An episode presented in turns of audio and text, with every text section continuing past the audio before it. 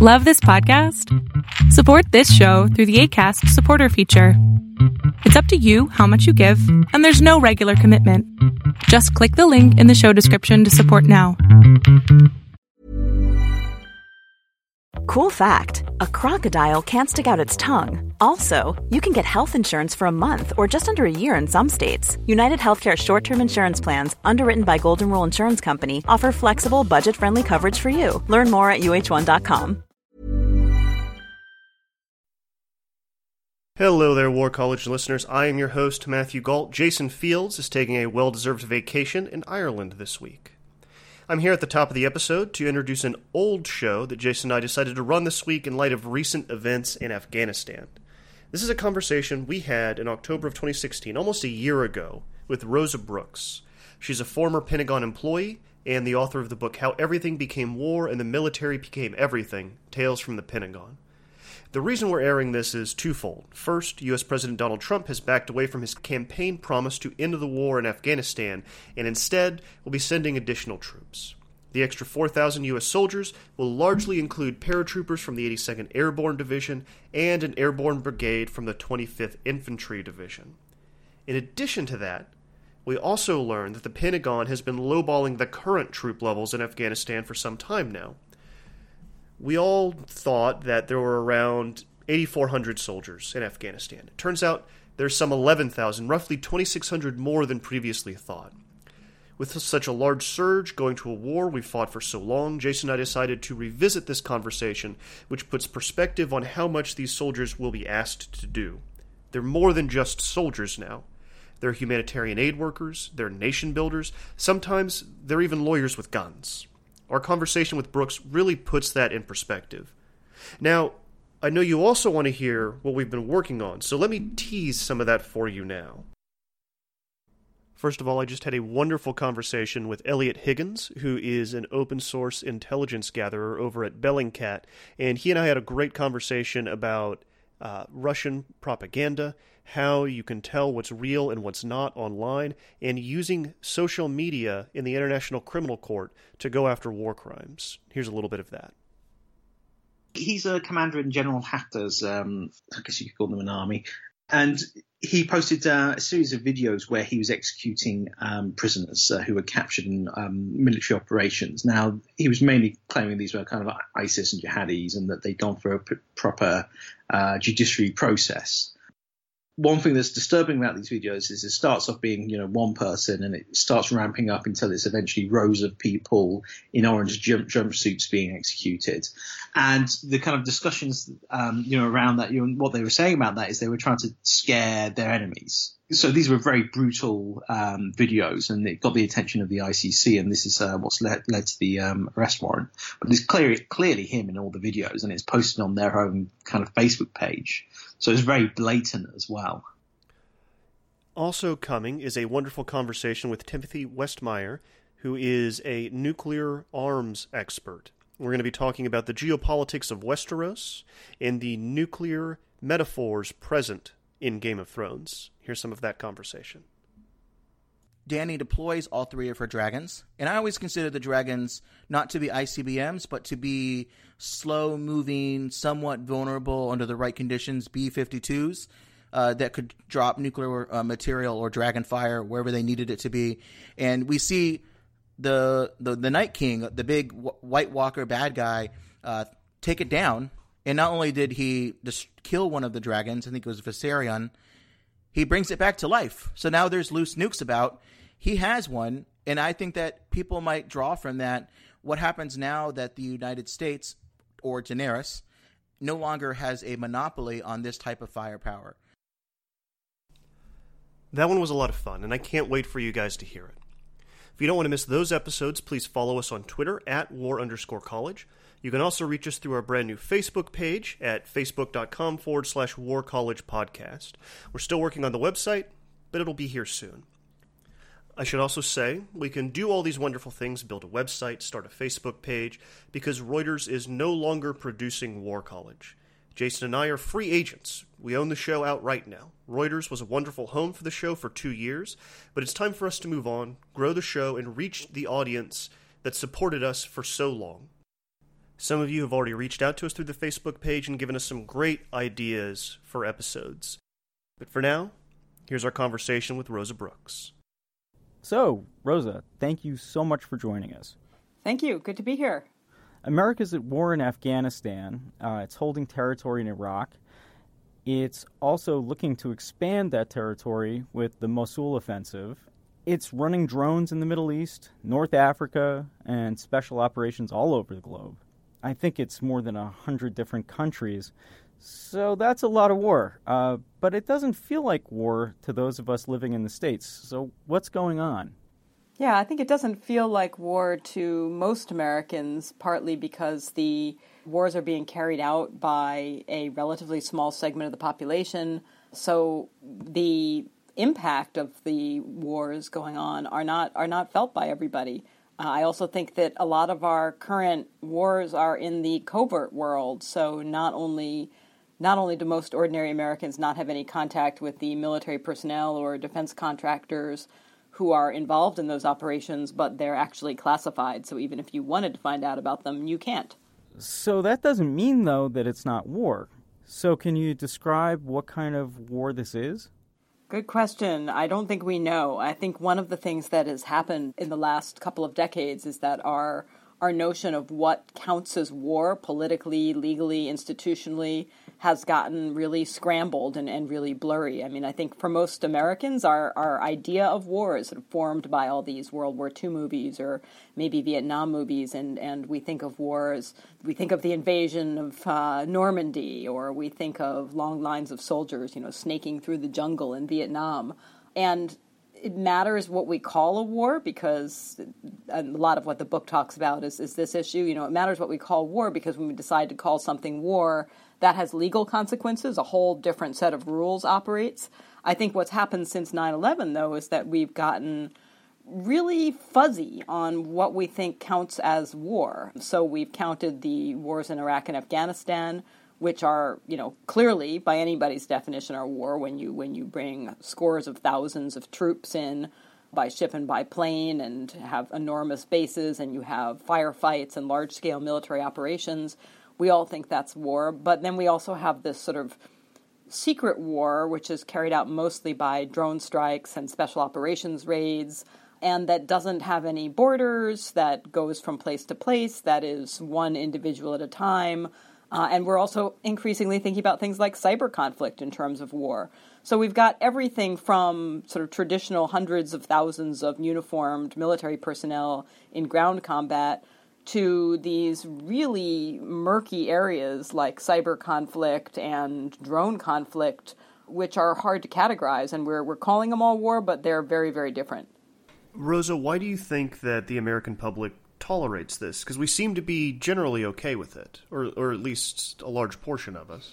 Well, I think it's several reasons. You know, one is simply that, as I said, we we don't we don't feel the pain. Most of us. Um, less than 1% of the US population is in the military or and what that means is that for most Americans if anybody is getting hurt if anybody is getting killed if people are having long deployments which take a huge toll on family life and spouses employment prospects you know we're not feeling it somebody else is feeling it and it's a small segment of the population and we geographically isolate a lot of members of our military community in bases that are pretty far away from major metro centers and major population centers. So it's not us, and if, if out of sight, out of mind, because so much of this is in the classified realm, we don't know what's happening. So all we ever hear is your government is working hard to get bad terrorists, and we think, well, that's a good thing, surely. But we don't really, the average person, and, and, and frankly, the average member of the media, and even the average member of Congress, has no real ability to know how much is this costing in budgetary terms, what are the trade offs if we spend money on this what things are we not able to spend money on? Is this strategically effective? Are these drone strikes and so on? Do they make us safer? Are they actually increasing the amount of extremism that we're facing? The, all those questions are the answers are unknown to most Americans and probably unknowable. So why care if all you ever hear is people you don't know are getting rid of bad guys, so be happy and, and we say, Okay, good, thank you. You actually make it sound like 1984 when you talk that way. no, I mean it. like Airstrip 1, which is um, what England is referred to as. Yeah. You know, there were just these periodic reports of changing enemies and victories, right? There's no real reports of failure. I mean, is that an apt comparison, or am I just being melodramatic? It's got apt elements to it. I don't think we're in a totalitarian state in this country yet by any stretch of the imagination. But I do think that there are some pretty disturbing pieces of U.S. policy which have very Orwellian qualities, and it's an it's an overused word, but but there absolutely are. I, I, I do, you know, as a as an American citizen, I'm very troubled by the uh, covert war, the the mostly drone, mostly special operations raid war. And I'm troubled by that just because I don't think in a democracy you ought to have a secret conflict. I think that the drone war, by most journalistic and NGO estimates, has probably killed four to 5,000 people in at least five or six countries around the globe. In, in none of which we are actually at war in, in the traditional sense. These are countries like Pakistan, Yemen, uh, Somalia, uh, etc. Um, and I find it kind of disturbing to live in a country where our government is using our tax dollars to kill thousands of people in foreign countries where we're not at war, but is still formally not acknowledging it. I mean, the official answer of the U.S. government, when asked about all but a tiny fraction of the drone strikes that have made up that secret war, has been we can neither confirm nor deny that any such activities occurred. And that does bother me. Uh, I, I, and it bothers me that the legal framework that the government uses to justify those strikes remains classified uh, and it bothers me that the strikes themselves, we, we know so little about them. So, can we go back to something that you mentioned earlier? Uh, it's kind of an area of fascination for me. Uh, you know, 1% of the population is fighting these battles. And, you know, as you said, they're isolated into camps that are not near major population centers in your research, is there any sign of any disaffection between the military and the population of the United States? Is there any sort of hard or growing line between the two? Well, you know, I I mean on the one hand, I think even though I, I brought up that statistic a little while ago, I think in some ways its cultural impact and importance can be can be overstated. I don't think it's necessarily a bad thing that only 1% of the population serves. Uh, we don't need a larger percentage of the population to be in the military, and for most of American history, with the exception of major wars, temporary major wars, you know, World War One, World War Two. For most of U.S. history, the American military has been professional, all volunteer, and quite small and nobody thought it was a crisis. I think that the reason I'm concerned about it now is that we have only a very small segment of the population that knows anything about the military at a time when the role of the military has actually been expanding dramatically. That's when you get a problem. You know, when you get a sort of imbalance between the the uh, strategic and national importance of the military's role and the and, and it's the size of the population that knows anything about it what has happened since 9-11 and this is i'm not saying anything everybody doesn't know uh, we've really turned support of the military into a kind of a, a civil religion. Uh, everybody is discounts for the troops and uniformed military personnel board airplanes before everybody else. And you know there are banners that say we support the troops. And um, you know find an american who will not say i support the troops. There are not a lot of them. And at the same time i think that that support you know it both it can prevent people from asking questions they should ask about military budgets about policies and so on because nobody nobody nobody wants to be seen as not supporting the troops. And it's very easy for politicians to spin any critical question as oh why why do you hate the military? And everybody goes oh sorry sorry forget i asked you know and that's a bad thing. Um, i do think that there is a little bit and i, I say this and i I'm I'm married to a, an army officer just just retired, uh, so I've spent some time on those isolated bases. Uh, there is a little bit, I think, within the military community of a feeling that the widespread "we love the troops," you know, please, how can we support you with with a new discount at Home Depot? Uh, there's a little bit of shallowness to that, obviously, and that there is a little bit of resentment within the military community of uh, a sort of widespread cultural assumption that the you know, the Home Depot discount and a lot of uh, thank you for your service statements should make up for not having a clue what it is that we're asking members of the military to do.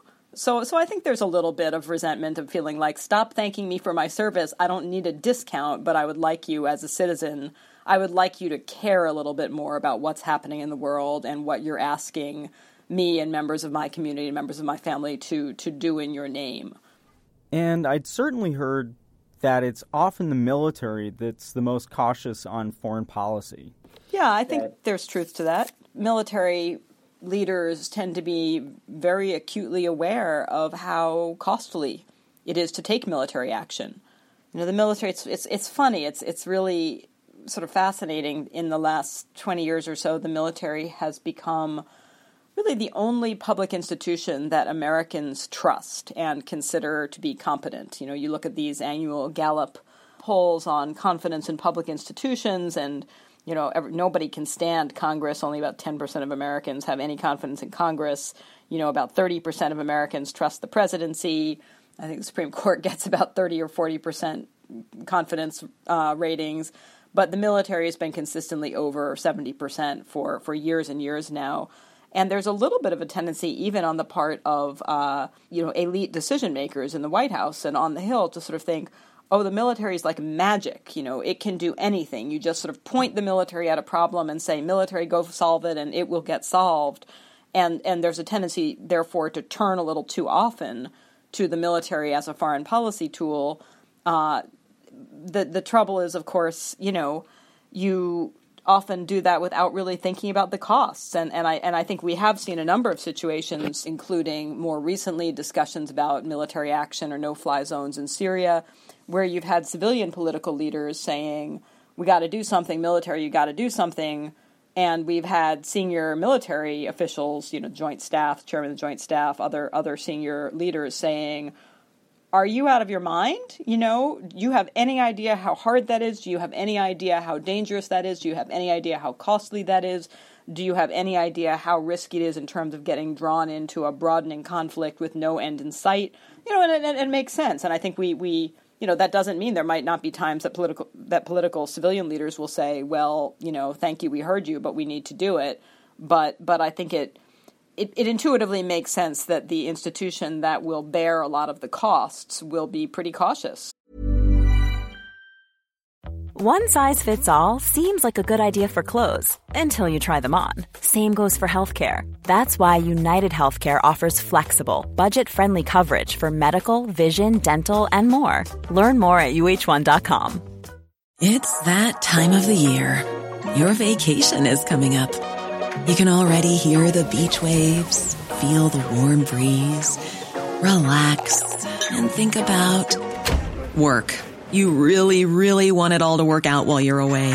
Monday.com gives you and the team that peace of mind. When all work is on one platform and everyone's in sync, things just flow wherever you are. Tap the banner to go to Monday.com.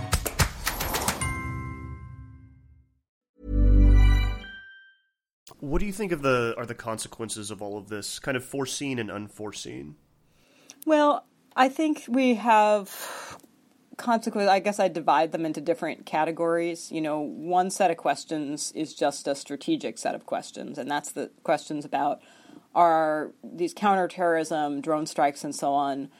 Are they making the world safer and more stable for Americans and for U.S. interests or not? And I think we don't know the answer to that but it is certainly true. Is there less violent Islamic extremist terrorism today than there was 10 years ago?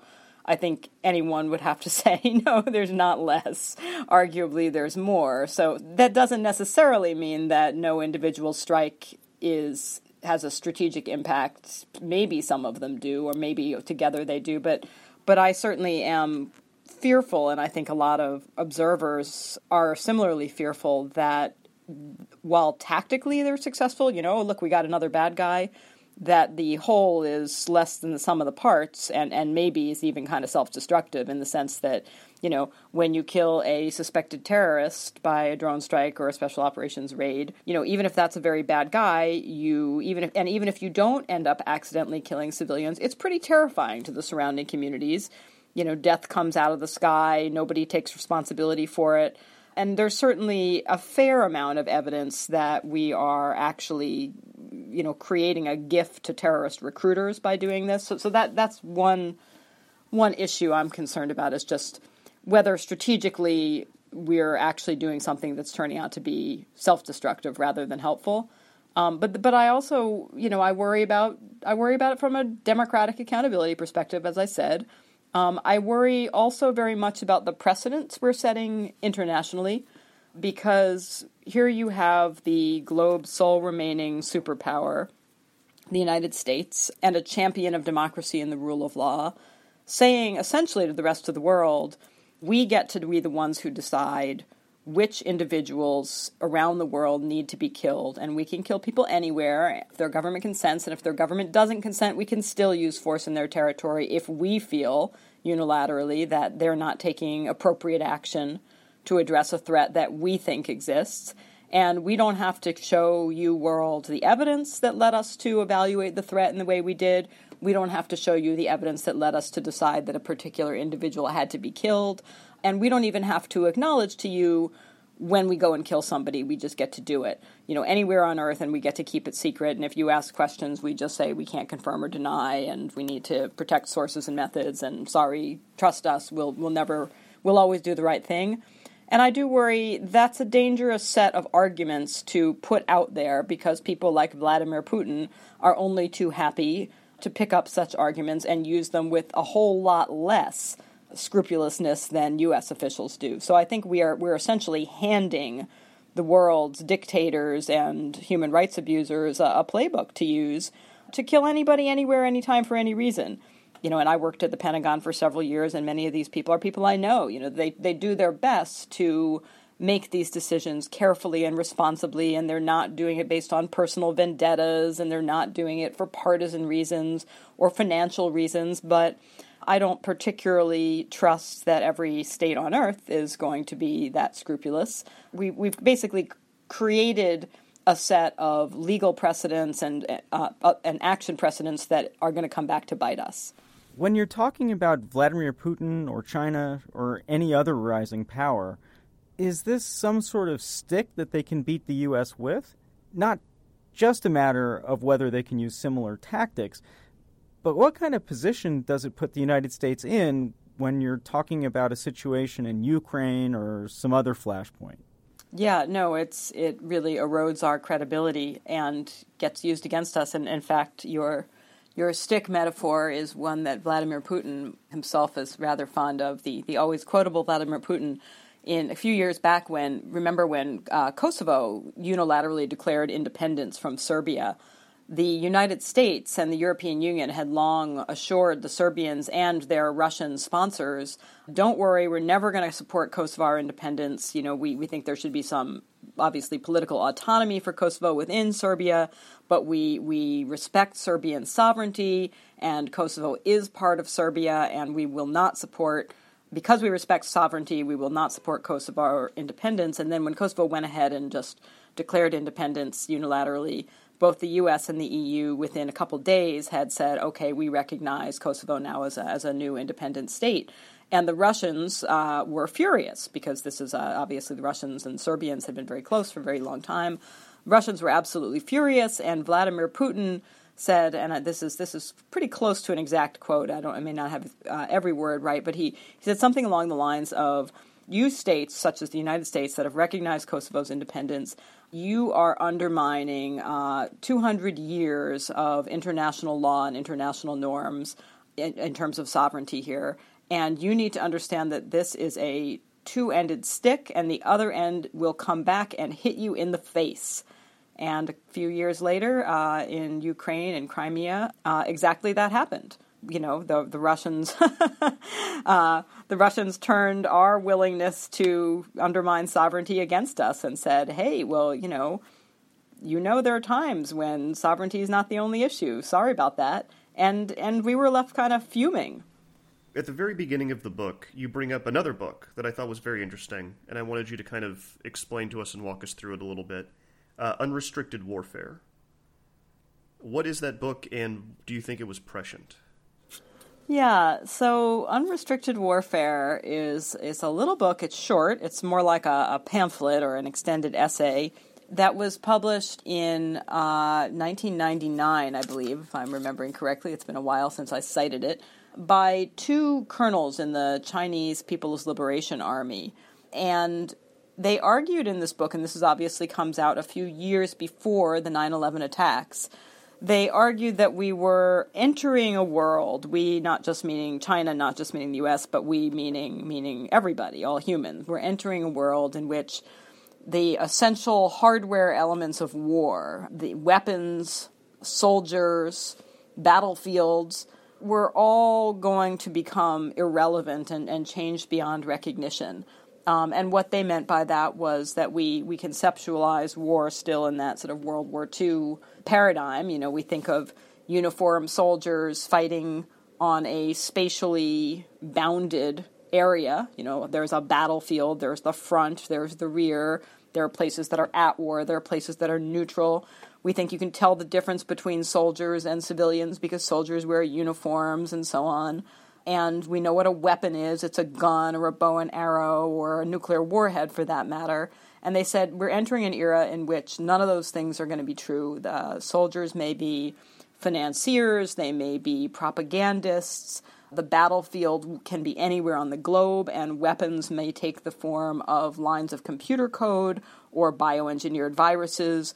And what this is going to do, they predicted, was render all of the laws, all of the institutions, all morality uh, that has been developed to to tame and contain war useless. It's going to blow it up because we won't be able to figure out how to apply our laws, and we're going to enter a world in which they said uh, they their term, at least the the English translation most commonly used of their term is unrestricted warfare.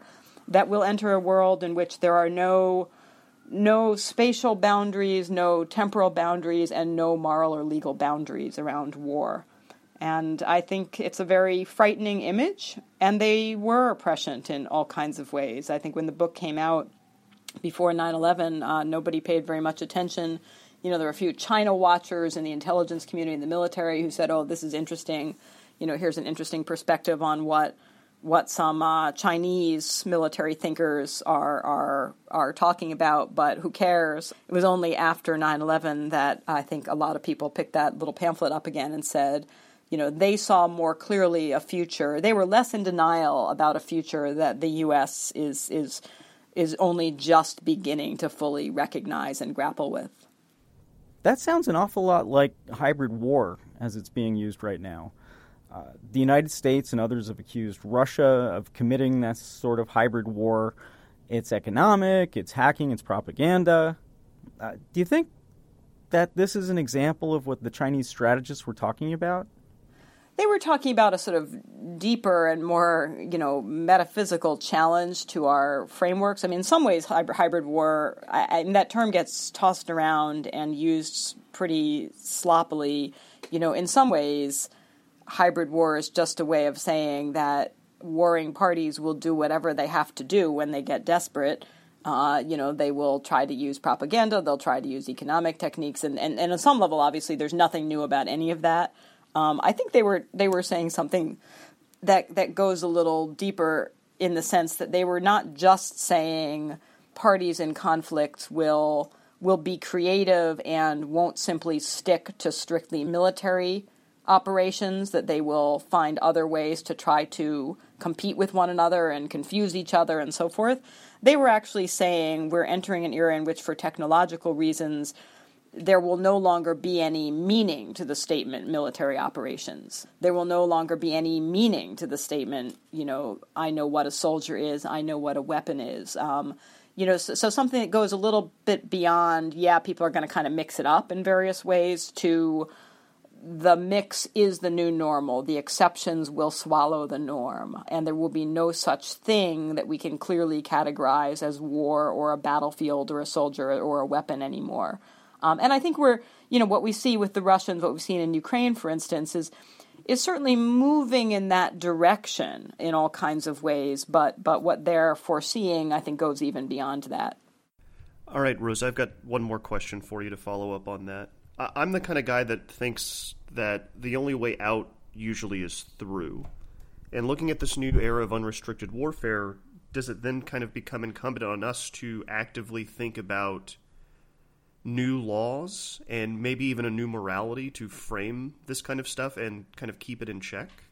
Yeah, I think so. I mean, I don't know that we need a, a new morality, but I, I do think that we are, we sort of have inherited this particular legal system that is very dependent on a, a particular set of categories, you know, state, non state, foreign, domestic, civilian, combatant, you know, armed conflict, crime.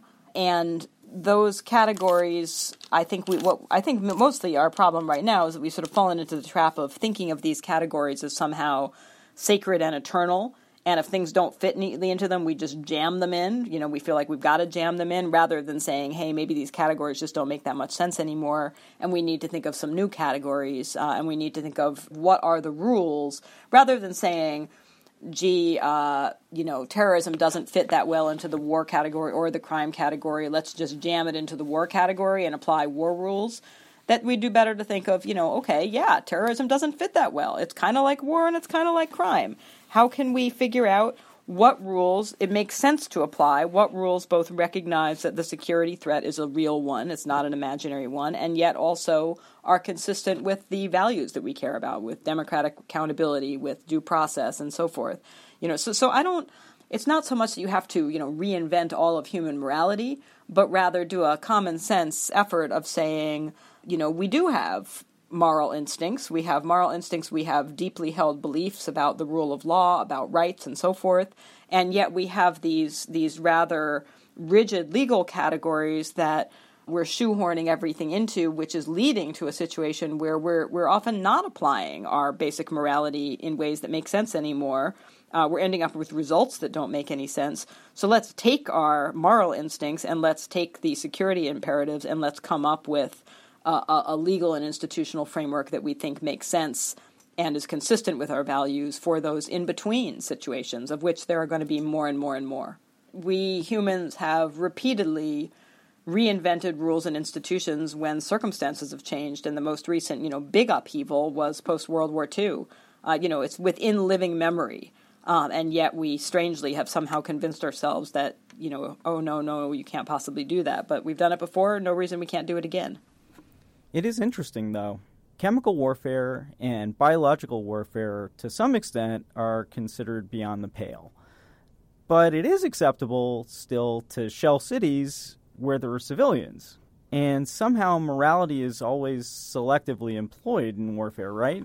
Yeah, well, we, we we change our views on what's considered acceptable and what's not. I mean, we during World War II we considered it acceptable to drop atomic bombs on Hiroshima, Nagasaki, and you know firebomb cities like Tokyo and Dresden. And today, I think most most military lawyers and most courts, international and U.S., would say those are war, those would be war crimes today. If somebody did them today, they would be war crimes, and they would be war crimes in part because we we no longer believe it's acceptable to employ weapons that are so indiscriminate and that kills so many civilians, we'd say that those civilian deaths were out of proportion to the military objectives. But we also would say that because our technologies now allow us to dif- differentiate between targets much more effectively than was the case during the 1940s. So, as te- our technologies have sort of enabled us to have a more demanding form of morality and a more demanding form of legal rules than we had at the time. So, yes, states are always self interested, but I also think that people's conceptions of right and wrong do change and evolve, and technological changes have something to do with that. You know, the fact that we can now target individuals is, is clearly better to target one bad guy and kill one bad guy when he's all alone driving through the desert than it is to drop bombs that kill dozens or hundreds or thousands of people. Um, and it's good that we have the technology to do that. Um, on the other hand, uh, I think that there there is something that in in going back to George Orwell, it's a little creepy to think that a state can target one specific individual for death thousands of miles away without acknowledging it. You know, based on secret evidence. That's a little creepy. Uh, more than a little creepy, right? Um, and it calls for it calls for a different set of rules. You know that that we always say things like when people say, "Well, shouldn't there be some kind of judicial review of these drone strikes?" Somebody always says, "Oh, that's ridiculous. You, you know, you can't have courts on the battlefield. Everybody knows that." And and of course that's true if the battlefield, you know, is the beaches on D-Day. You can't have a court deciding whether it's okay to shoot at that German machine gun nest at the top of the hill. It would be crazy. You know, things are too chaotic, you don't have enough time, everything is too confusing. On the other hand, you know, if the if the battlefield is anywhere on earth, that means the stakes are very very high.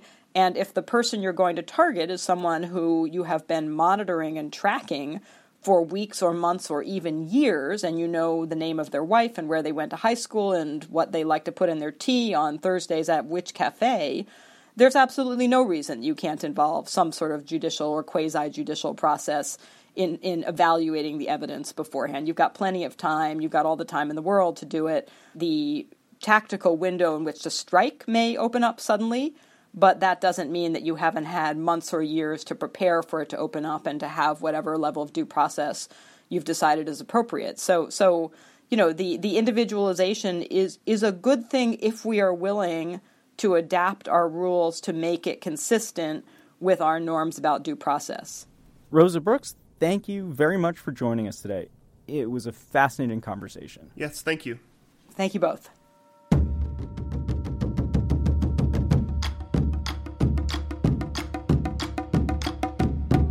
Thanks for listening to this week's show. If you enjoyed it and you're not a subscriber, we'd love it if you became one. We'll fill your favorite podcatcher with gloom and doom and information every week. We'd also love it if you'd take a second to rate the show or write a review on iTunes. It's one of the best ways to help new people find it. You can reach out to us directly. We're on Twitter. We're at war underscore college. You can tell us what you think about particular episodes. You can also suggest new episodes that you want to hear. War College was created by me, Jason Fields, and Craig Heddick. Matthew Gault co hosts the show and rounds up the guests. And Bethel Habte is our producer. She makes us sound so much better than we ever could just by ourselves.